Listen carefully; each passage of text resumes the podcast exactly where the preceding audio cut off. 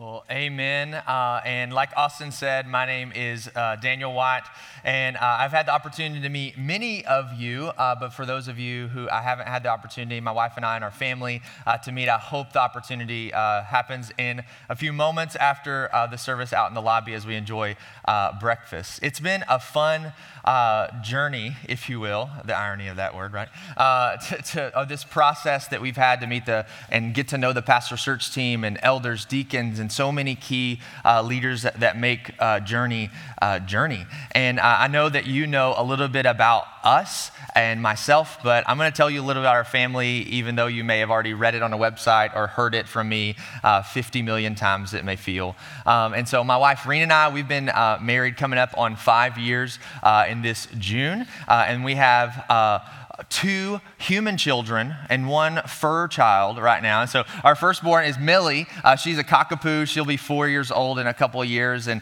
uh, the saying is true uh, if you're newly married, uh, don't get a dog unless you're ready for kids to quickly follow, because that was true uh, for us. Our firstborn son, his name is Wells. He turned two back in August, and he's enjoying uh, kids' ministry in, the back as, as well. And then we have our second-born son. His name is Sabbath Jude. He turned one back in December. So our family family is pretty easy to follow. Rena and I are five years, and then we have a four year old dog, and we'll have a three year old kid this year, and a two year old, and then a baby on the way, a baby girl, uh, Sutton Joy, who will be here pretty soon in February or March.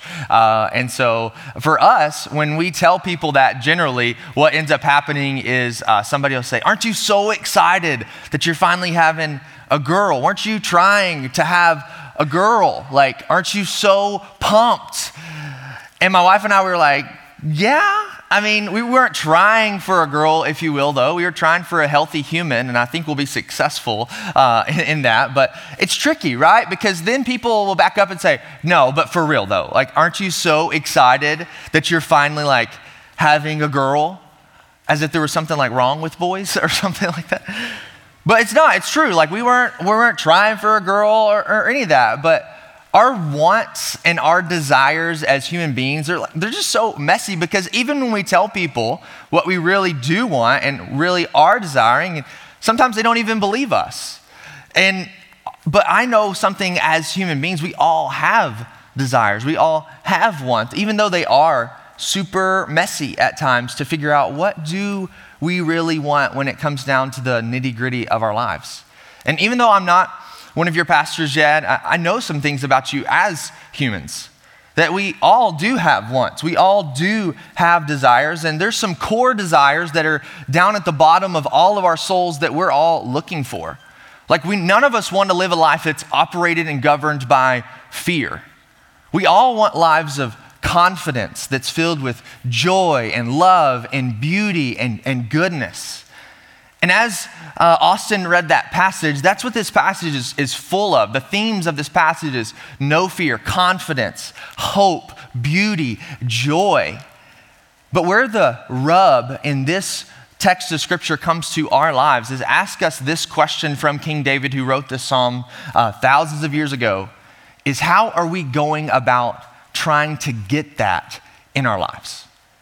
And that's the question we're going to ask this morning as we dive into God's word. So if you have a copy of the scriptures, meet me in Psalm 27. We're going to be the first six verses. I'm going to reread that passage of scripture over us. We can never have scripture wash over us too much. And then we're going to see what it may mean, uh, um, what, it, what it's saying, and how can it, it, can apply to our lives. So Psalm 27, uh, verses 1 through 6, it says this The Lord is my light and my salvation. Whom shall I fear? The Lord is the stronghold of my life. Of whom shall I be afraid? When evildoers assail me to eat up my flesh, my adversaries and my foes, it is they who stumble and fall. Though an army encamp against me, my heart shall not fear. Though war rise against me, yet I will be confident. One thing I've asked of the Lord, that I will seek after, that I may dwell in the house of the Lord all the days of my life to gaze upon the beauty of the Lord and inquire in his temple. For he will hide me in his shelter in the day of trouble. He will conceal me under the cover of his tent. He will lift me high upon a rock, and my head shall be lifted up above my enemies all around me. And I will offer in his tent sacrifices with shouts of joy. I will sing and make melody to the Lord. If you're taking notes, I've titled today's message, How to Get What You Really Want. So let's dive into this passage of Scripture. In, in verse 1, we see the very first line. It says, The Lord is my light and my salvation. Whom shall I fear? And the most important word in this passage is that, the Lord. It is the personal name of God, Yahweh God, that David is adamantly in his life where the source of all goodness, all joy, all strength, all confidence comes in his life. That the Lord is the source for him. But you know, there's really two ways that you could read this text of Scripture. There, there's one way, if you miss the opening line, if you miss that opening sentence, this first verse, that you could read this and think, who does David think he is? Like he is arrogant, prideful, haughty. Like he thinks that, he says, every time my enemies come at me, they die, they fail. I triumph, I'm victorious. And you could read it. If you miss the first verse, if you miss the first line, if you miss the point and the source point for David and all his strength, all his confidence in his life is the Lord. If you miss that point, you misread this passage. Because in this, that David is very clear. He recognizes, this is the first point if you're taking note, David recognizes who God is. He recognizes that it is the Lord that is the source in all these good things providing in his life that it is the Lord that provides this confidence for David. That it's not only who God is, but it's what God does.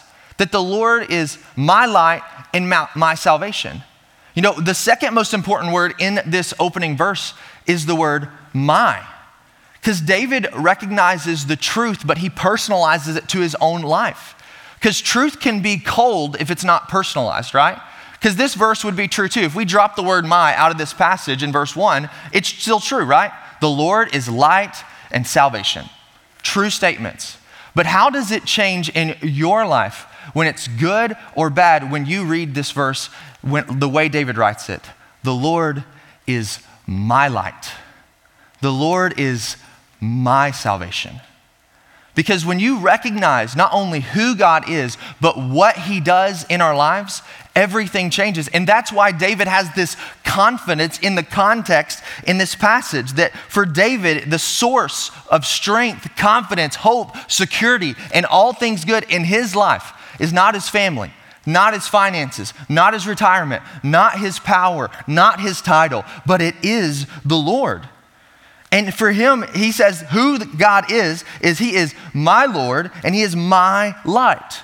And if we just think about what light does in our lives, it's some good things, right? Light shows the way, light reveals, light brings warmth, light guides, light directs, light is in contrast to darkness. The reason that David celebrates how the Lord is light is because he knows what it's like to live in darkness. And if you're a follower of Jesus in this room, which I would imagine most of us are, you know what it's like to live in darkness with not a relationship with God, wandering around aimlessly with no purpose, no direction, no hope in your life, caught in bondage by sin. But now that you've seen the Lord, you, you have a direction, you have a purpose, you have a hope, you have a confidence, not only in who God is, but what God does in your life, you know.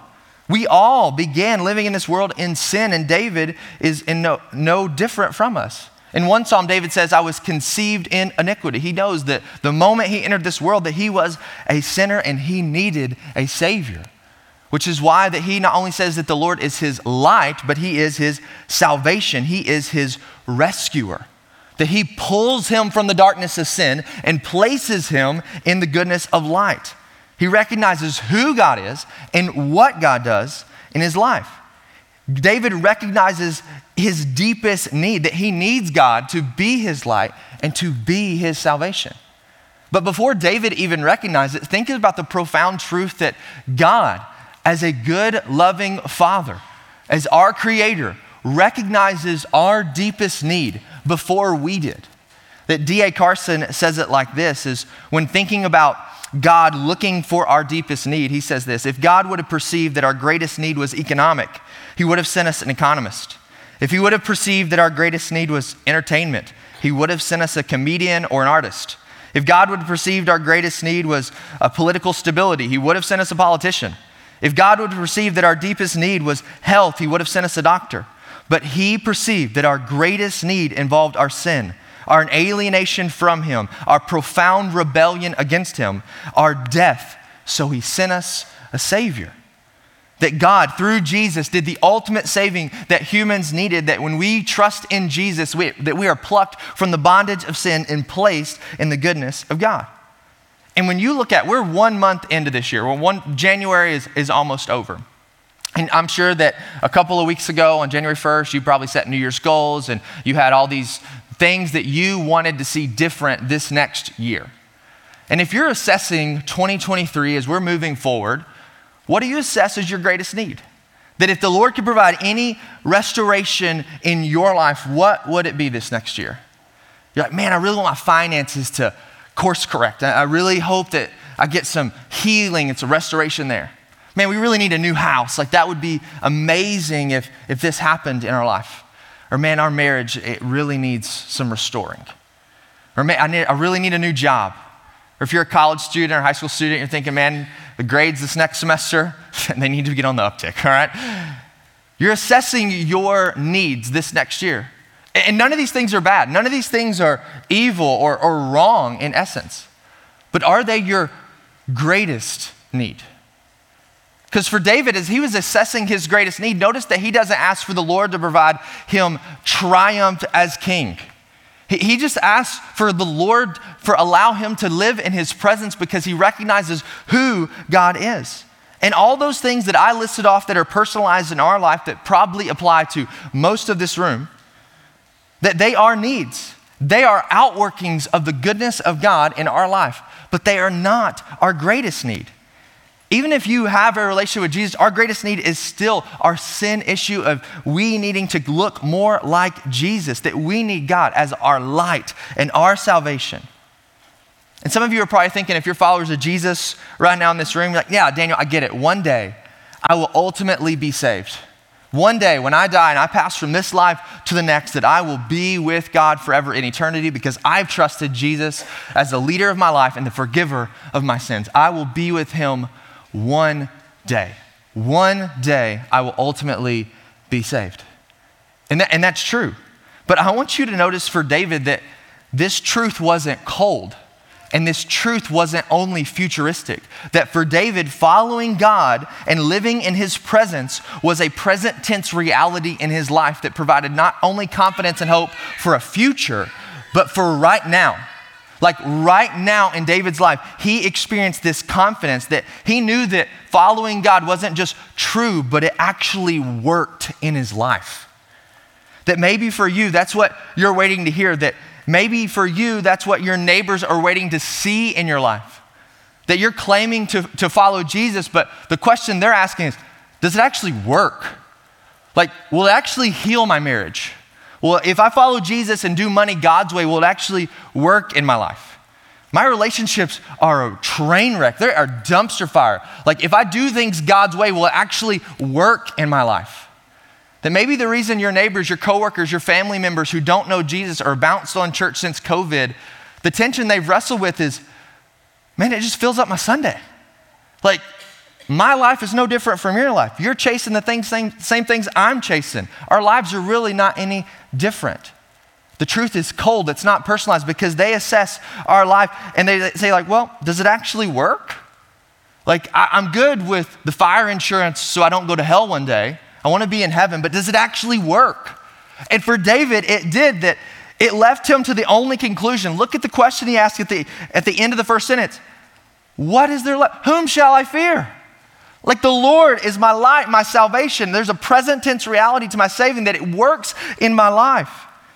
That the source for David's lack of fear was a proper understanding of who God is and what God could do. So he continues on that following this gospel that God knows who God is, that he always keeps his people, he always keeps his promises. It doesn't mean bad things will never happen, but it means that we have a confidence in the midst of a storm. So David says at the end of verse 1 that the Lord is the stronghold of my life. Whom shall I be afraid? That word stronghold just means a safe place, a place of security. And remember the context, verses 2 and 3, he talks about people wanting to eat his flesh, devour him, see his ultimate demise. In those moments of life, and David says in that, when evildoers assail me, when they surround me, not if, but when. When those moments happen in your life, your stronghold is always revealed. Where your place of security is, where my place of security is, always is revealed. Where do you run to? What do you hope in? And we're not trying to play Christianese here, but like, oh, it's Jesus, amen. No, but really, like, what is the thing that you're constantly checking in those moments of your life to making sure they're good? Is the stronghold for you like your safe place, your security, like that nice house that you finally got? Is it that retirement fund? Is it as long as my marriage is good? As long as my kids? As long as that relationship? As long as I got that job? Remember, I got that degree on the wall. What's the stronghold? What's the safe place? What's the security in my life? Because look, I mean, David says it's really clear for him the Lord is the stronghold of my life. He doesn't say the kingship, the title, the anointing. Like, no, it's, it's the Lord is the stronghold, the safe place for my life because the world will quickly have a funeral service for whatever your stronghold is if it's not God. Because not only will it be revealed in our lives, but it will fail if it's not the Lord. Because for David, it's ultimately clear that not only following Jesus and having a relationship with God, living in his presence is a true thing, is the good thing, is a right thing, but it's a thing that works in our life. That it's an answer for when these times happen. Verses 2 and 3. When evildoers assail me to eat up my flesh, my adversaries, my foes, it is they who will stumble and fall. Though an army encamped against me, my heart shall not fear. Though war arises against me, yet I will be confident. You see, I want you to notice the tone of this passage is not arrogance, but just humble confidence that God will ultimately provide victory. And it doesn't mean that David's not going to lose a battle. It, it, that's not at all what David is saying, that he may lose sometimes in life. There's times where life just beats us up.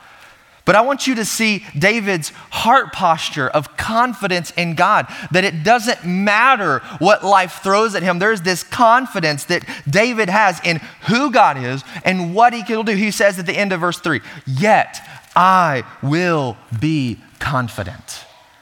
That there is this humble assurance in David's life that where he is at and who he is living for brings all kinds of peace, all kinds of confidence in his life to move forward no matter what life may bring. And then we continue in, in verse 4, which is probably on a coffee mug or something on the wall at your house. It says this One thing I've asked the Lord, that I will seek after, that I may dwell in the house of the Lord all the days of my life, to gaze upon the beauty of the Lord and inquire in his temple. For he will hide me in his shelter in the day of trouble. He will conceal me under the cover of his tent and lift me high upon the rock. And now my head shall be lifted up above my enemies all around me, and I will sacrifice with shouts of joy. I will sing and make melody to the Lord. This statement is a statement of just immense humility not arrogant self confidence, but rather you see David's singular focus in his life. That's the next point if you're taking notes. His singular focus, this, this phrasing and rendering in, in Hebrew is only used this one time in the Psalms. This like formula of one thing I've asked of the Lord. He has this singular focus that his David's plan is I just want to be in your presence, God. If that takes me into battle, if that leads me into uh, green pastures like in Psalm 23, wherever it leads me, I want to live in your presence. One thing I've asked the Lord that I will seek after. I'm chasing this thing down with my entire life and my entire being. I'm doing what honors you, God. That's what David's confidence is. That's what his his permanent presence, his desire is not to exercise his power as king, but it's to live as a son or as a follower of his God. And so, as we look, and we're going to dissect verse four and ask three questions from these three different words that David uses of inquire, seek, and dwell. And we're going to see where our need actually is in our life, where God's invitation is, and where the goodness of his gospel reigns. So we're going to ask three questions based on David's desire. Right? Remember in the beginning, we all have desires. We're all humans. We all have wants. We all have things that we really want to see happen in our life. But the question I asked you at the beginning is the question this text asks How are you going about it in your life? How to get what you really want. And we're going to work these words in reverse. The first word is inquire. And the question I want you to ask is Where are you looking? In your life, as you dissect your life, where are you looking to get these things? Where are you looking for confidence, no fear, security, a stronghold, joy, comfort, peace, goodness? Like, where are you looking? Because that word inquire literally means to look over. It's, where, it's used other times in the Old Testament, and one time is, is really fun that I found that I was going to share. It's Leviticus 13 36, when it's the laws about leprosy, which is a skin disease, and it's directions to the high priest when they would look over people that had skin disease. And it says this Then the priest shall examine him, the person who has the itch. And he says, If the itch has spread in the skin, the priest shall not seek, shall not inquire. That's the same word for yellow hair, for they already know it's unclean. So the priest is looking over this person who has this skin disease, this itch, if you will, and they should inquire no longer. It's like, look no further. You already know.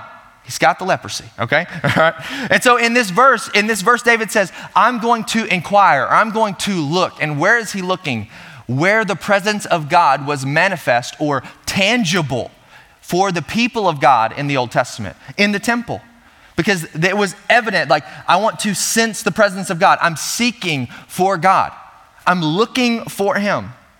So David got it that the foundation for success in his life, in his kingship, and in his future in this current moment was firmly fixed in seeking what God wanted for his life. Where are you looking? Where am I looking for that confidence? Am I looking for it in the presence of God, of, of God, just lead me where you want me to go? Or am I selfishly just saying, like, man, what's the most logical next step? What's the safe move? No, is, am I seeking? Am I looking? Am I looking for the presence of God to achieve these things? And the second word is, is gaze. The question I want you to ask of yourself is what are, you, what are your loves? What are the things that have your affection, your heart? Like you love this thing. In verse 4, it says, to gaze upon the beauty of the Lord. And when we look at beauty and goodness in our lives, true beauty can only be received. It can't be exploited or grasped or taken for yourself. And, and the reason I, I know this is because the second we try to take beauty, we break it, we fracture it, we mess it up. We can only receive true beauty the way that it exposes itself to us. And, and here's, a, here's a helpful illustration the way I think about this. When I was studying this passage and looking at the word beauty in the Bible or goodness and how we receive it, I, I thought of my wedding day. And we did the modern thing in our, in our wedding for my wife and I, where we did a first look, you know, where like my back's turned to her and, and she's coming down the aisle. And like all I wanted that day was to see my bride. That's all I wanted. That's what my desire was. I just need to see her. Because every guy who hasn't seen his wife or future wife on his wedding day is like, is she actually even here? Because that would be awkward, like if she's not. And we did our, our, our, wedding at the ASU Alumni Center outside by that pond, if you're familiar over there. Um, and I just remember with my back turned to her, my heart was pounding, my gut was in knots, and I was like, I just want to see her. And I heard these footsteps coming behind me. She tapped me on the shoulder, and I turned around, and I could only do one thing receive the beauty that was before my eyes. That's why Jesus, when he's talking to Peter and the disciples, and he's asking the question, Who do the people say that I am? and they're raffling off. Like some say that you're Elijah, some say that you're John the Baptist, some say you're this and that. And then Peter says in Matthew chapter uh, 16, verse 17, he says, You are the Son of the living God in verse 16. And that's why Jesus responds in this Blessed are you, Simon Barjona, for flesh and blood has not revealed this to you, but my Father who is in heaven. You see, God the Father revealed to Peter by the power of the Spirit of God at work in Peter's life what he was seeing in the presence of Jesus, who he really was. He revealed it to him. When you see a beautiful sunset, you can do only thing, one thing is receive it. And it's evidence of the grace of God in our world that God, as Jesus says in the Sermon on the Mount, lets the sun rise on the good and the bad. That God's grace is evident all in our world, and even if we don't recognize it. But the thing about this is when goodness and when beauty is revealed in our life, when we receive it, do we attribute it to the goodness of God? Do we love Him? When we see it, when we want to grasp it, when we want to fix our eyes on it, and when we fix our eyes on who God is and what He can do, do we love Him? Or do we just love what He does? Like for us in our life, do we love the fact that we're going to be in heaven because we're following Jesus, we turn from our sins, and we don't want to go to hell one day? Or do you, when you think about God, do you love Him? Like when you think about just spending time in God's presence, is it like, Ugh. Or you're like, I just want to be with him. I, I, I love him. Like, I, I want to just be able to receive more of who he is, more of what he wants from my life. I just want to love him. I want to fix my gaze upon him. I want to lock my eyes on who God is, what he does in my life, and not look away. This is what David wants. This is what he desires. And to receive it, David gets the fact that I want to gaze upon the beauty of the Lord. I just want to look at it. I just want to be with him. That's what he wants. Is that what you want? Is that what I want? What do you love in your life? That's the question we have to ask ourselves. Like, what do we love? Because the way we become more like Jesus, I believe the most helpful verse on sanctification of becoming more like Jesus in 2 Corinthians 3.18, where, where Paul says it like this and says, We all with unveiled faces beholding fixing our eyes on the glory of the Lord, are being transformed. We're being shaped, we're being molded into the same image from one degree of glory to another, for this comes from the Lord who is Spirit. It flows from him. And the way we become more like Jesus, it's not this formula that we punch in like, doot, doot, doot, boom, disciple. No. It's we fix our eyes and we are transformed by one degree of glory to another. One of my mentors told me this phrase, and it stuck with me that discipleship is not linear, but it is progressive And the fact that we should be moving and looking more like Jesus, one shape to another. And some of you are frustrated in your own life or in other people's lives because they're not looking more like Jesus as quickly as you want. We see this most in our relationships with our, our spouses, right? That they see our progress more than anyone else. They see us for who we really are. But discipleship happens when we fix our eyes on who Jesus is and what he does in our life. And when we learn to love him for not what he does in our life of giving you a nice family and nice house, but for just who he is, being in his presence, loving him, and just saying, Yes, I want you and nothing else. If you take away everything in my life, I will still worship the Lord. We're like Job in contrast to Job's wife, where Job's wife, when everything gets stripped of him and God allows everything to be taken away in his life, Job's wife looks at him and says, You just need to curse God and die. Is that the, our heart posture towards the Lord? That if, if, he, if he takes away everything, I don't want him either? Or is it no, yet I will praise the Lord because I love him. I love the giver, not just the gifts. And the last question is for the word dwell. Where are you? Where are you? Like in this journey of following Jesus, are, are you a follower of Jesus? Have you turned from your sins and placed your full trust in who God is and what He has done in our life when He assessed your greatest need, being your rebellion in your sin, away from Jesus and said, You need a Savior, and He provided the way in Jesus? Where are you? But more than even just placement positionally, where are you headed in this life? Are you eyes fixed on the cross and following Jesus and not looking to the right or to the left, but I'm all in? Wherever God leads me, I'm headed that direction. You know, this question is actually the first question asked in the Bible. In Genesis chapter 3, after Adam and Eve sin against God and they break uh, the, the bond between God and their relationship, God is walking in the garden and he is not oblivious to what they've done and, and where they're at, but he asked the simple question Where are you? Where are you? Extending this opportunity of grace for Adam and Eve to repent and change their direction in their life of rebelling against God and running away from Him to Him. To Him. Because living in God's presence is not easy. I'm not naive to think that God always asks us to do the simple, easy, next step things. God asks us most of the time to do things that offer and make us sacrifice.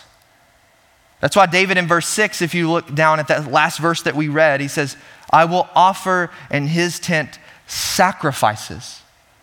That it's going to cost you something to live this way. But David does it in this way with shouts of joy and singing praises, making melody to the Lord.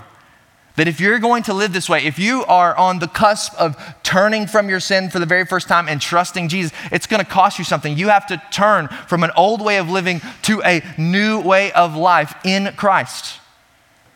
And that doesn't stop after you pray and, and, and repent of your sins, it's a forever thing. Following Jesus is a constant turning and, and reshaping, sacrificing, repenting, and following Jesus. It may be giving up control of your future or your, even in your present moment. Sacrifice. It may be sacrificing a simple 30 minutes of sleep so you could be in God's word before you start your day. It takes, it costs us something in our lives. So the questions that you need to ask for how to actually get what you want is where are you looking for it? What do you love? And where are you at? And as you process this, what is God asking you to do? What is God asking you to do? Because for David, it is clear he will do whatever it takes to live in the presence of God all the days of his life. And for David, he's confident that this is not just true, but it works in his life and it will bring him the real desires that he needs and wants for his life. And it causes him to bring shouts of praises and joy, and he's willing to do whatever it takes to chase after God with all he has. And that's my prayer for you and for me in my life. Will you do what it takes to get what you really want? I'm going to pray, and then we're going to respond in song. Father God, we thank you for who you are and what you do in our life. And God, as we assess this passage of Scripture, may it wash over us and be the foundation for our life that we want nothing more than to be in your presence and do what you want. And God, may we trust your Spirit as it's leading us in this moment to follow you with everything we are. And even if it may cost us, we turn from our sin and we cling to Jesus.